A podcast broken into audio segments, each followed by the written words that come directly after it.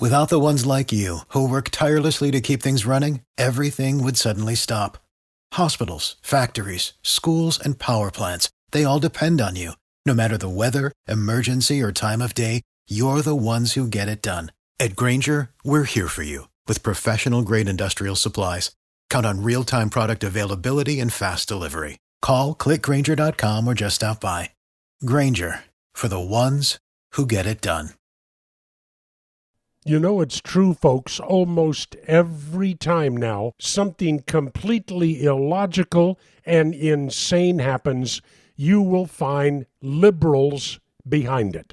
The Miami Dolphins are racist because they didn't sign Colin Kaepernick. Only liberals would say that. Men can get pregnant and have babies. Those thoughts only from the minds of liberals.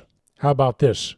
Planned Parenthood. Now, we all know Planned Parenthood, probably the largest abortion provider in the United States. And it may be that the Republicans absolutely failed in their attempt to repeal Obamacare for one reason, and that was they had a defund option in there for Planned Parenthood, and some senators wouldn't go with that. Yeah, they're obsessed about Planned Parenthood.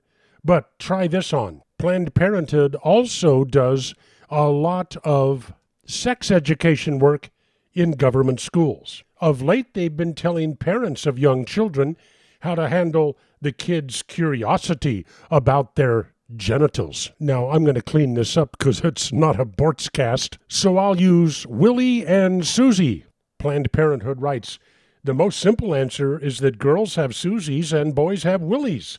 That answer isn't true for every boy and girl. Boy, girl, man, and woman are words that describe gender identity, and some people with gender identities like boy or man have Susies, and some with the gender identity of a girl or a woman have Willies. Your genitals don't make you a boy or a girl. Yeah, a complete guideline for parents.